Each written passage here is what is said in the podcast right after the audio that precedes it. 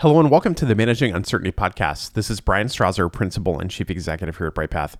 And in episode 209, I want to talk briefly about a simple message a friend of mine used to say all the time, and that is make yourself important.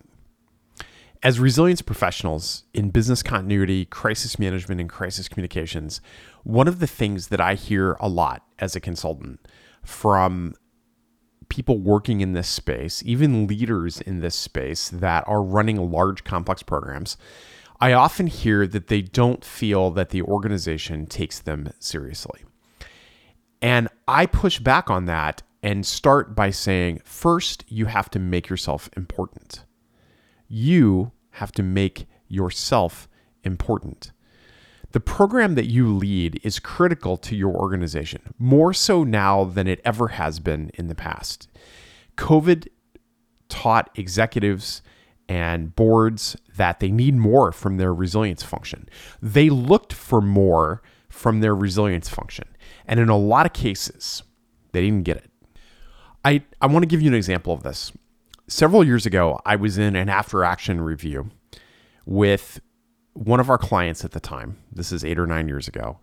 And the program, which was struggling, had had a business continuity plan activation. It wasn't a big deal uh, in terms of like critical impact to the organization, but one of their principal contact centers had to relocate due to a building problem, which was a was a big deal at the time, but it, it wasn't like something that would bring the organization down. And there were problems with this process. So I sat in the after action uh, on behalf of our client to provide my perspective and listen to the lessons learned. And so here is a director of a business continuity program leading this conversation, except they weren't leading the conversation. The business was running the conversation and not well. And we never got to the list of what went well and what didn't go well we never got to a list of action items that needed to be undertaken in order to improve the program, improve the plan, improve this organization's ability to withstand a future more serious incident. Because the resilience leader didn't lead the conversation, they didn't make themselves important, they didn't come prepared to this great opportunity to establish themselves, to lead through this conversation. And so whenever I hear this issue of, well, the business doesn't take us seriously and the business doesn't, you know, we're viewed as a nuisance rather than somebody that adds value to the organization. And people being okay with that because they justify it by saying, well, you know, we don't generate revenue. Okay, all that's bullshit. Yes, you don't generate revenue. Yes, we're a cost center. Yes, I get all of that. You fail. Your leaders don't listen to you because you don't make yourself important you don't make your program important.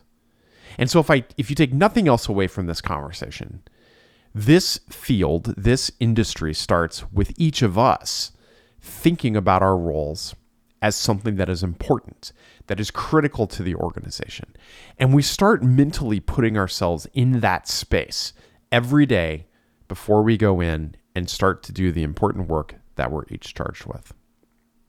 The guy that taught this lesson to me his name was Josh Harden. Josh, we lost Josh 13 years ago this past week to neuroendocrine tumor cancer. It was a surprise. He was in his 30s, and he was one of the best leaders and friends that I ever worked with. And Josh always had two sayings that he brought all the time. One was make yourself important. And the corollary to that is that you can't wait for your ticket to the dance, you just have to show up. And I've never forgotten those two lessons that Josh taught me. And I hope they resonate with you as a resilience professional as well. That's it for this edition of the Managing Uncertainty podcast. We'll be back next week with another new episode. Be well.